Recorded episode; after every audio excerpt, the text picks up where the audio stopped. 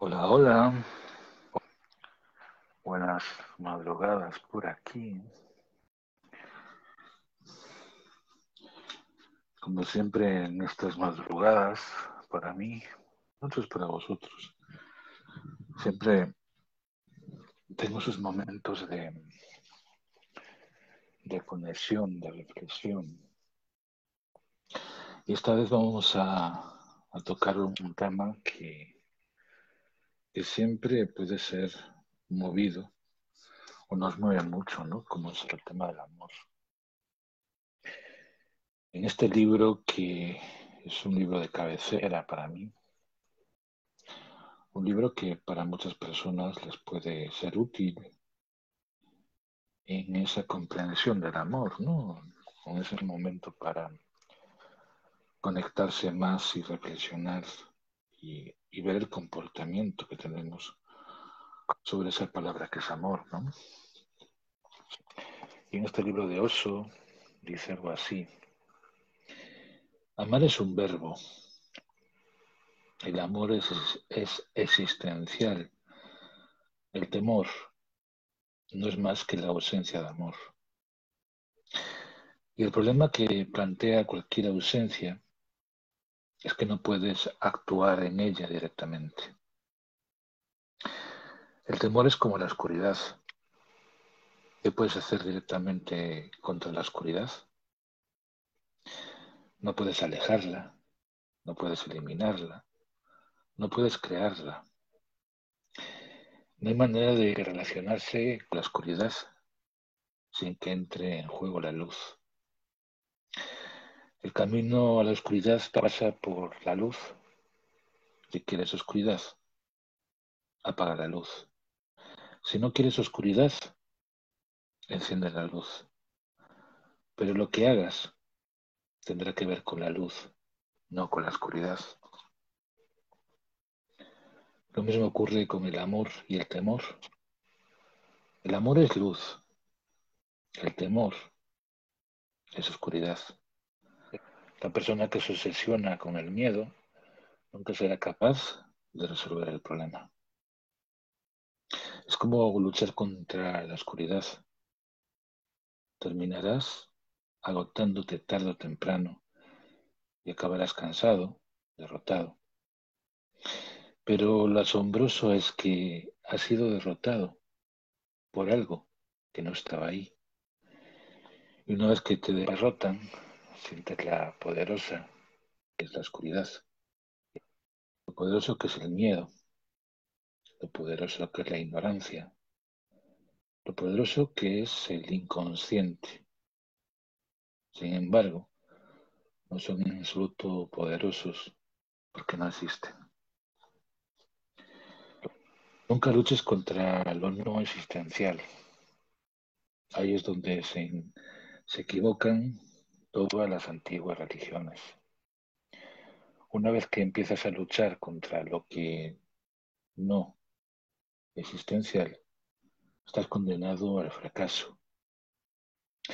Tu pequeño río de la conciencia se perderá en el mar de la no existencia y este en el infinito. No conviertas el temor en un problema. La cuestión es el amor. ¿Se puede hacer algo sobre el amor inmediatamente? No hace falta esperar ni posponer nada. Empieza a amar. Es un don natural de la existencia, o de Dios, o de la totalidad, como prefieras. Si has sido educado en la religión, provenderá de Dios. Si no has sido educado en la religión, provenderá de la totalidad del universo o de la existencia. Recuerda, el amor nace contigo, es una cualidad intrínseca. Lo único que necesitas es abrirte camino, dejarle paso, permitir que fluya, que ocurra. Todos nosotros lo bloqueamos, lo contenemos, somos realmente tacaños con el amor por la sencilla razón de que no, de que no nos han inculcado el sentido del ahorro.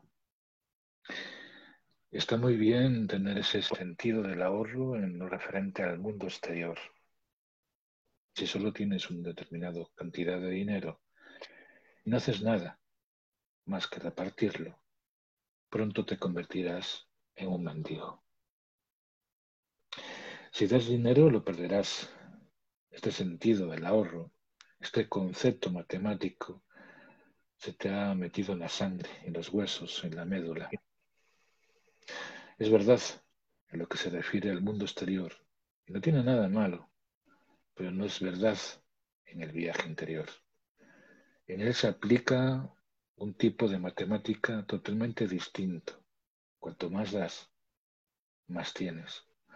Cuando menos das, menos tienes.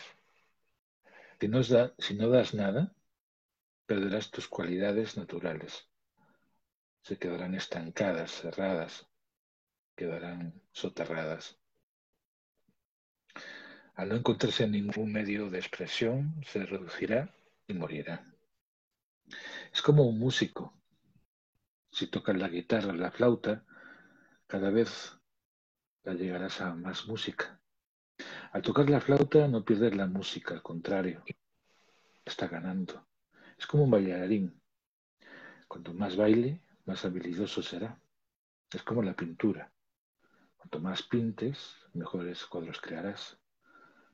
Un día, mientras Picasso estaba pintando, apareció un crítico amigo, amigo suyo. Él interrumpió para decirle, hace tiempo que me ronda una duda y ya no puedo esperar más. Necesito aclararla. Me gustaría saber una cosa. Tú has pintado cientos de cuadros. ¿Cuál es el mejor? Picasso le contestó, es que estoy pintando ahora mismo. El crítico inquirió, ¿este? ¿Y qué me dices de los que has pintado antes? Picasso le contestó, todos ellos están contenidos en este. Y en el próximo que haga será incluso mejor, porque cuanto más pintas, más habilidad tienes y mayor es tu arte. Lo mismo ocurre con el amor. Lo mismo ocurre con la alegría. Compártelas. Al principio llegarás a como contagotas, porque tu avaricia existe desde hace mucho tiempo. Muy antigua. Pero una vez que hayas compartido unas gotas de amor, pronto serás capaz de compartir todo el flujo oceánico de tu ser y es infinito. Una vez que te hayas conocido las matemáticas supremas de dar y recibir, descubrirás que solo con dar recibes. No es que te devuelven algo. Al dar, te vuelves más rico. Después el amor comienza a extenderse, a irradiar. Y un día te sorprenderás. ¿Dónde está el temor? Aunque quieres encontrarlo, no serás capaz de hacerlo. El amor no es una relación, el amor se relaciona, pero no es una relación. La relación es algo acabado. La relación es un nombre. Ha llegado al punto y final. Ha terminado luna de miel. Ya no hay alegrías, ya no hay entusiasmo. Todo ha terminado. Puedes continuar esa relación solo para cumplir tus promesas. Puedes continuar con ella porque es cómodo, conveniente, confortable puedes continuar con ella porque no puedes hacer otra cosa. Puedes continuar con ella porque si la terminas, te creará muchos problemas. Una relación significa algo más completo, terminado, cerrado. El amor no es nunca una relación. El amor es relacionarse. Es siempre un río fluyendo, interminable. El amor desconoce el punto y final. La luna de miel comienza pero nunca termina. Es como una novela que empieza en un punto determinado y termina en otro punto determinado. Es un fenómeno que está ocurriendo continuamente. Los amantes terminan, el amor continúa. Es un continuo, es un verbo, no es un nombre. ¿Por qué ¿Por qué reducimos la belleza de relacionarse a una relación? ¿Por qué tenemos tanta prisa? ¿Por qué relacionarse es algo inseguro y la relación es seguridad? La relación tiene una certeza. Relacionarse no es más que el encuentro de dos extraños. Puede que únicamente paséis juntos una noche y por la mañana os diáis adiós. ¿Quién sabe lo que va a ocurrir mañana? Y podría seguir leyendo este libro y seguramente que creo que todos alguna vez habéis tenido alguna historia de amor, ¿no? Y más ahora que se está acabando casi el verano, ¿no? Y seguramente que los que estéis solteros o solteras, a lo mejor habéis conocido a alguien, habéis pasado ese momento, ¿no? De, de tener ese sentimiento por alguien. En ocasiones cuando nos conectamos con una frecuencia totalmente diferente a lo que hemos creído que es el amor, ¿no?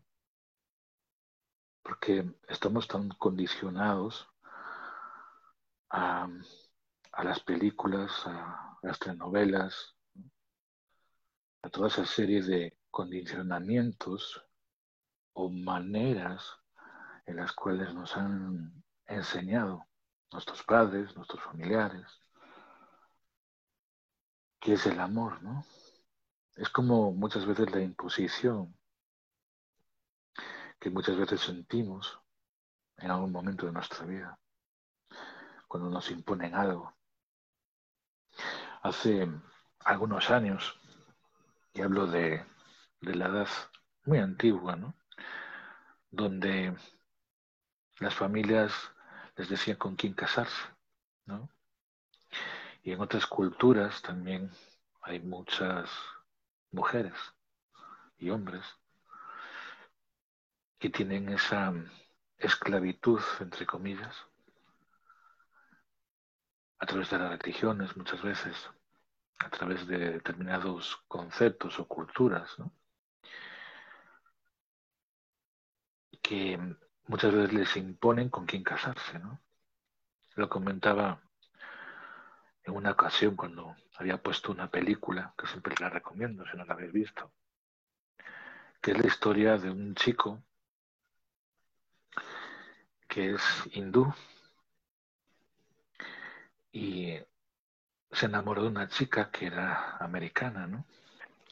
Ese cambio de culturas muchas veces nos hace pensar nos hace reflexionar, nos hace indagar un poquito en reconocer hasta qué punto muchas veces las culturas o las formas de vivir, las formas de la enseñanza, muchas veces van pasando de persona a persona, ¿no? Es como esas leyendas. Y a veces me pongo a pensar, ¿no? El comportamiento muchas veces de las personas en cada país, ¿no? Y cada, cada lugar, cada, cada país, cada, cada parte de Latinoamérica tiene una forma de vivir totalmente diferente, quizás por la cultura, ¿no? Yo que he viajado y he conocido un poquito Ecuador, he conocido un poquito de Estados Unidos, he conocido bastante México. Algo que que me enamoró, que me, llama mucho la forma de ser de las personas latinas es la, manera de agradecer o, la manera de conectarse con las otras personas, ¿no? Sobre todo cuando eres de otro, otro lugar, ¿no? En mi caso, que yo soy de Galicia, ¿no? Y cuando viajaba y ibas a otro país, esa esa manera de conectarse, pues es, algo que nos enamora a cualquiera, ¿no? Y muchas veces la manera tiene que ver mucho con la cultura, con la manera de, de ser, de, la educación, ¿no? Aunque también a veces es muy rígida, ¿no? En algunas culturas. Y sobre todo también porque Creo que en esta época donde muchas veces sufrimos o se sufre, tanto el hombre como la mujer, de esos maltratos, de esa parte psicológica, ¿no? Y siempre cuando toco este tipo de temas, y, y a veces me pongo reflexivo cuando veo personas que están pasando por procesos fuertes en el amor, en la manera de, de vivenciar las experiencias, ¿no? Y tengo muchas experiencias de personas que, que a veces se abren conmigo.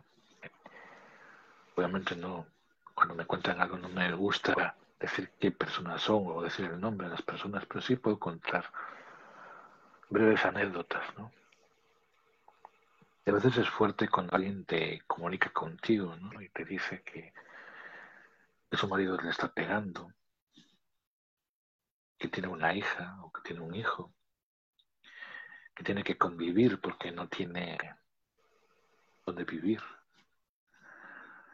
A veces ese tipo de situaciones, aunque seas terapeuta o seas una persona que intentas guiarle a la persona para llevarle a otro estado de conciencia, a otro estado de presencia, ¿no? Muchas veces es un, un punto de equilibrio también, ¿no? Que tienes que tener para contenerte. Y algo que siempre digo, ¿no? Creo que todos los que alguna vez hemos sido terapeutas o hemos practicado las terapias, muchas veces uno se contiene para mm, tener esa barrera, ¿no? Para que no te afecte tanto emocionalmente. Pero también uno se va preparando para vivir ese tipo de experiencias. Y todos los que hemos vivido experiencias fuertes, es como reconocer hasta qué punto puedes guiar a una persona para empujarla o para reconocerla ¿no? y que se reconozca ella misma. Aquí en España muchas veces eh, se ha vivido mucho esa parte de, del maltrato, esa parte de, de que muchas veces las, las personas pierden la capacidad de tener esa confianza en ellas mismas, ¿no? sobre todo cuando eh, viven en relaciones que muchas veces les dinamitan su mente, ¿no? sus emociones. Y cuando vives ese tipo de experiencias, hay algo que les pasa mucho a las mujeres, y es el trauma. Un trauma que puede ser psicológico, un trauma que puede ser muy fuerte. Y para sanar un trauma de, ese tipo de, experiencias, a lo mejor pueden pasar un año, dos años, tres años. Y a veces no somos conscientes, o la persona no es, no es consciente de ese tipo de, de movimientos en su mente.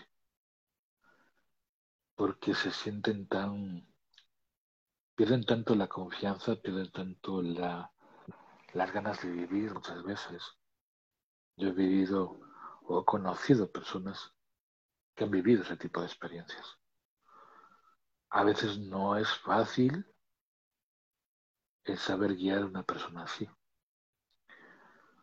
Yo creo que tengo la, no sé si Dios o, la vida me, me dio esa capacidad de conectarme con personas, terapeutas, que siempre les intento guiar a las personas para que en ese momento tomen una terapia, tomen esa parte de vivenciar una experiencia. Y no es una experiencia que pasa un fin de semana y de repente te curas de todo, ¿no? Porque yo mismo también he pasado por esa terapia de reconocerme, de descubrirme. Porque cuando más trabajas el crecimiento personal, cuanto más te adentras en ti mismo, cuanto más haces ese viaje interno para descubrir tus emociones, lo que sientes en cada momento, te abres a un mundo de, que las personas pueden llegar a, verte como alguien muy especial, una persona que sabes de muchas cosas. Y esto me pasó hace quizás dos o tres años, ¿no? Donde en un momento de mi vida quise apartarme de esta página, dejarla como de lado, ¿no? Porque no era el momento tampoco de que las personas me tomaran como una persona que todo le, les podía llegar a ayudar en determinadas cosas, ¿no? Cuando llegas a una etapa de tu vida que todo el mundo te conecta y todo el mundo quiere hablar contigo y a veces es un poquito saturante, ¿no? Y lo comento porque cuando estás en una vibración muy alta, uno también tiene que trabajar mucho las emociones. Uno tiene que trabajar mucho el amor propio. Eso no significa que no te valores a ti mismo o a ti misma. Significa que en cada momento de tu vida vas a vivir una serie de, emociones eh, dicen que las personas cuando las escuchas hablar, puedes reconocer hasta qué punto te está contando una verdad o te está contando una mentira. Yo creo que la vida me ayudó durante muchos años a ser muy consciente de lo que estaba viviendo. Cuando alguien me dice cómo vivir de manera consciente, yo siempre le pregunto a las personas, ¿no? ¿Qué vida quieres vivir? ¿O qué vida o con qué tipo de personas estás relacionándote? Dicen que la vida, al final de cuentas, es un viaje que puede ser un tren, donde haya muchas personas en un vagón, ¿no? Pero en cada parada de ese tren se van bajando personas y es como los amigos, ¿no? De repente, en una temporada te relacionas con un grupo de personas y de repente vas cambiando por tu frecuencia a otro tipo de personas diferentes. Y muchas veces las personas tienen mucho miedo a liberarse en ese estado, ¿no? Sobre todo porque es un estado en el cual el cambio vibratorio, la manera en la cual percibes el mundo, percibes a las personas es totalmente diferente. Y no es por los años, sino es por la experiencia. Y la experiencia la vas cogiendo con el tiempo.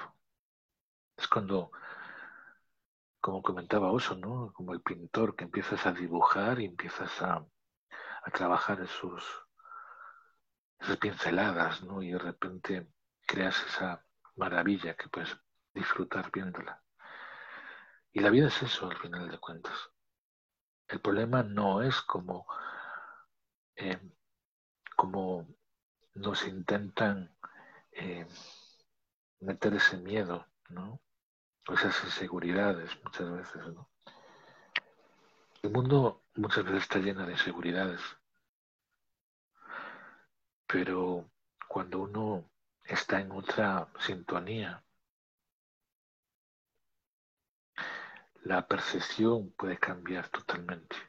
La visión, la, manera con la cual te comunicas con las personas.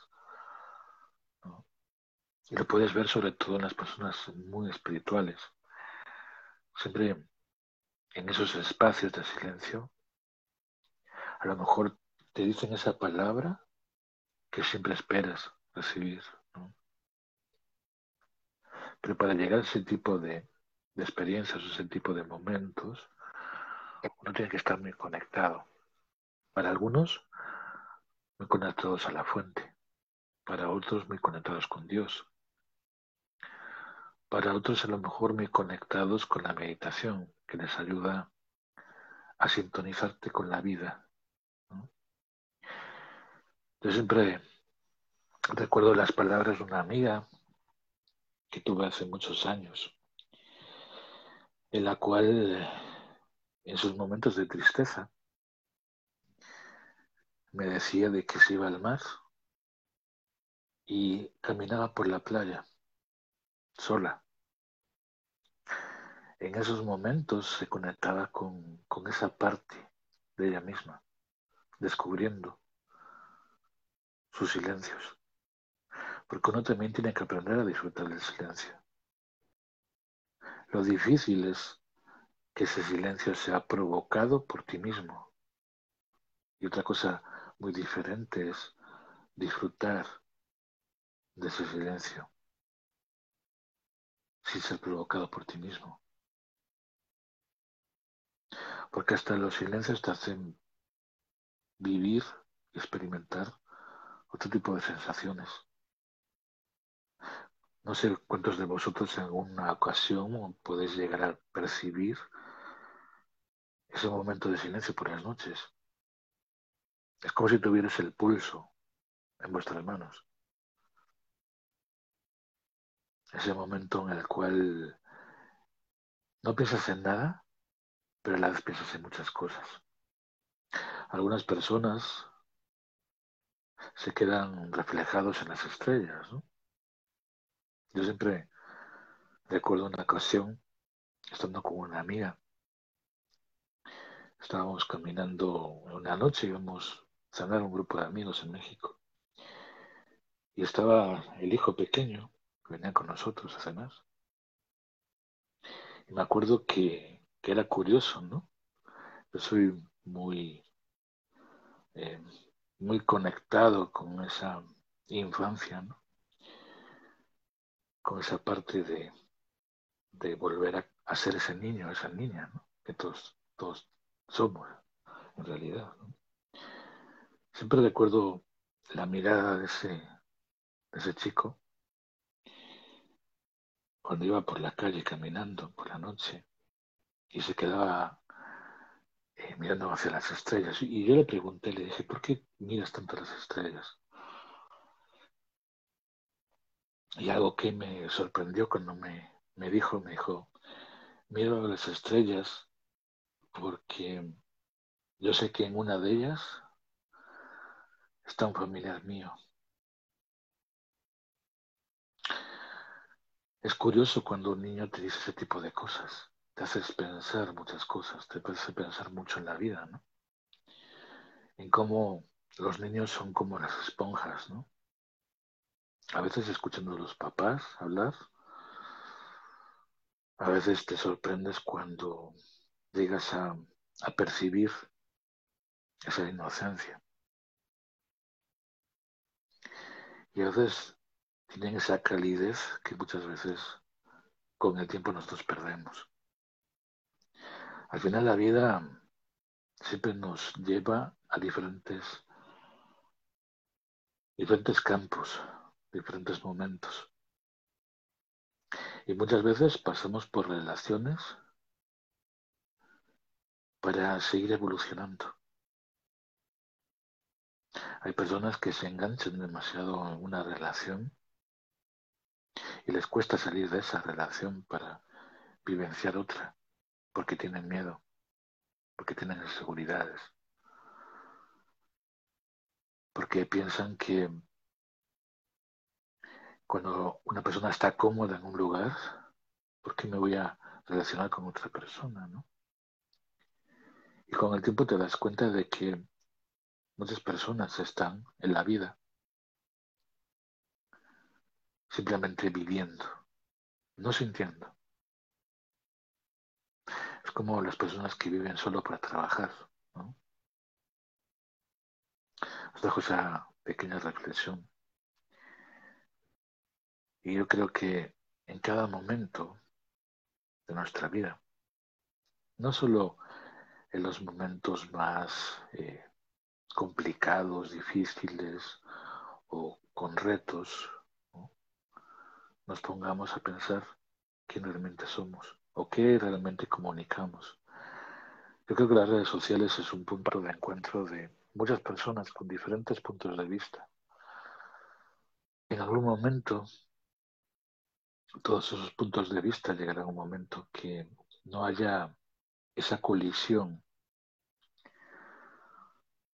de pensamientos, ¿no?